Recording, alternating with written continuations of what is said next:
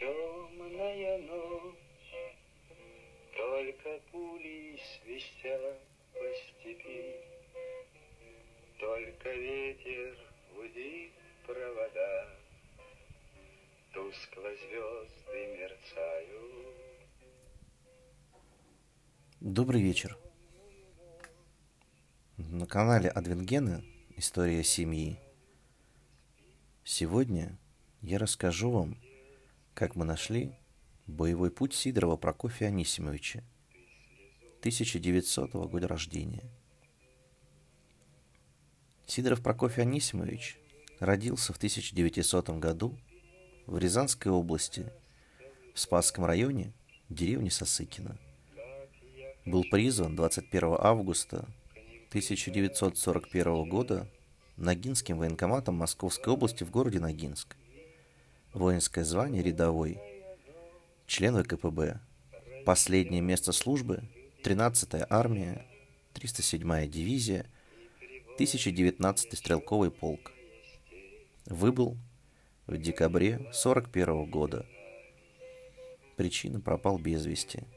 Последнее письмо было отправлено из города Брянска жене Сидоровой Александре Петровне, проживавшей в Назинке, поселке Глухово, 2 октября, квартира 10. Боевой путь с датой последнего письма составил 960 километров. Последний месяц боевого пути Сидорова Прокофия Анисимовича. 30 ноября 41 года 1019-й стрелковый полк потерял много людей в боях за Жилью и отошел к Петрищево. Из выписки журнала боевых действий 13-й армии. 1 декабря 1941 1019-й стрелковый полк понес большие потери в деревне Ртищево и отступил в совхоз Михайловский.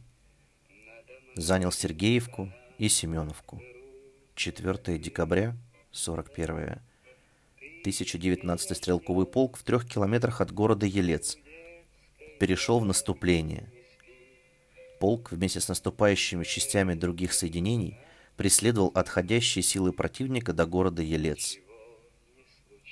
Полк участвовал в боях за деревню Коваки Елецкого района, где немцы понесли очень большие потери и откатились без сопротивления к деревне Федоровка Русско-Бродского района.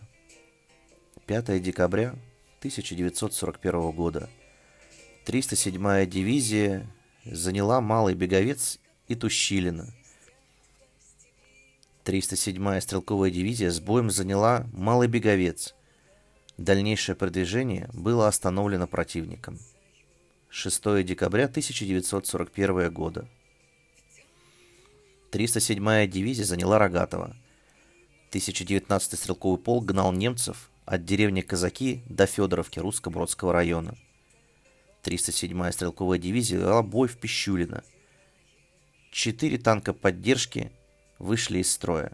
В 16.30 противник перешел в контратаку, оттеснил части и занял Рогатово. Дивизия отошла на рубеже Касимова-Армаги. Ранен в бою полковник Семенов. 7 декабря 41. Продолжается наступление, занято Пищулино. 317-я стрелковая дивизия перешла в наступление с утра. 18.00 заняла Рогатова, совхоз Пельно-Михайловский и вошла в северную часть Александровки. В Рогатово взято в плен огромное количество немцев. Занято Пищулино. Наступление продолжается в сторону Садыкина. 8 декабря 41 идет наступление и упорные бои за город Елец. Две тысячи солдат отступали в северо-запад Елец, окраины. Противник оказал упорное сопротивление и в 22.00 покинул Елец, Вяземский район. 9 декабря 41 овладели городом Елец. 307-я стрелковая дивизия с утра овладела Хмелевцом Александровкой и получила задел на наступление на казаки. Противник несет большие потери и успешно отступает. угоняет все взрослое население и бросает детей на произвол судьбы. 10 декабря 41 Немцы подожгли Федоровку, и 1019-й стрелковый полк освобождает дом за домом. Немцы зажгли деревню Федоровка, и в это время наступал второй батальон, командиром которого был старший лейтенант Постопок. Шли уличные бои, освобождая дом за домом, наши продвигались вперед. Комбат Постопок увидел одного немца, часового. Намереваясь взять его живым, Постопок бросился к нему, но немец юркнул в дверь дома. Постопок, преследуя его, вбежал в дом, где оказалось восемь немцев. Отважный комбат выстрелом из пистолета убил одного из них. В это время пистолет отказал – Постопок не растерялся, схватил табуретку и продолжил лупить немцев. Немцы опешили и не оказали никакого сопротивления. В результате Постопок убил четырех немцев табуретом, остальные бросились бежать, где с боем их взяли его соратники. Отважный комбат был награжден за этот подвиг орденом Красного Знамени. 11 декабря 41 1019-й стрелковый полк перешел в наступление и занял воровские выселки. Полк совместно с гвардейской частью перешел в наступление и занял 13 числа. 12 числа ведется бой за Измайлова. 307-я стрелковая дивизия продолжает вести бой за Измайлова. Противник оказывает упорное сопротивление в районе Измайлова. Бой продолжается в течение всего дня. Освобождено 67 населенных пунктов. 307-я стрелковая дивизия наступает на Литвиненко. Противник бежит и деморализован. 307-я стрелковая дивизия с утра завязывает бой с противником, наступающим со стороны Новой Барковки и совхоза Михайловский. 1019-й стрелковый полк удерживает Залесное. 307-я стрелковая дивизия одним полком удерживает Рассошное. Противник, оставив прикрытие силы Дороты в районе Красная Заря, частью сил свернул на юго-восток и направился в Бегалово, на совхоз Рассоженский, для поддержки. 14 декабря 41 года. 13 декабря 41 года. Ведутся бои за гармошные. Отмечено, что в бою за слободки 10 немецких солдат сложили оружие и заявили «Все, больше не хотим воевать». 307-й стрелковой дивизии пришлось выйти на рубеж с Золотухи на Романово для пополнения дивизий из города Илец. Немцы массово сдаются в плен. 15 декабря 1941 года. 1200 немцев уничтожено. 1019 стрелковый полк выходит к Золотухино. На улице 4-5 мороза, отбито еще 65 населенных пунктов. Елецкая группировка фашистов, 5000 человек, уничтожена полностью. Войска перегруппировываются. 306-я стрелковая дивизия к исходу 16 декабря 1941 года прочно закрепилась на рубеже Любавна, Русский Брод, Юрт-Ливенский, разграниченная линия Григорьевка, Юртовка, Малаховка и Баранова.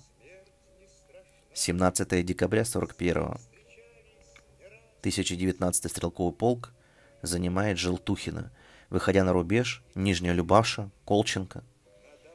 307-я стрелковая дивизия с 800 солдатами выступает с рубежа Горки, Кукуй, Золотухина для занятия обороны.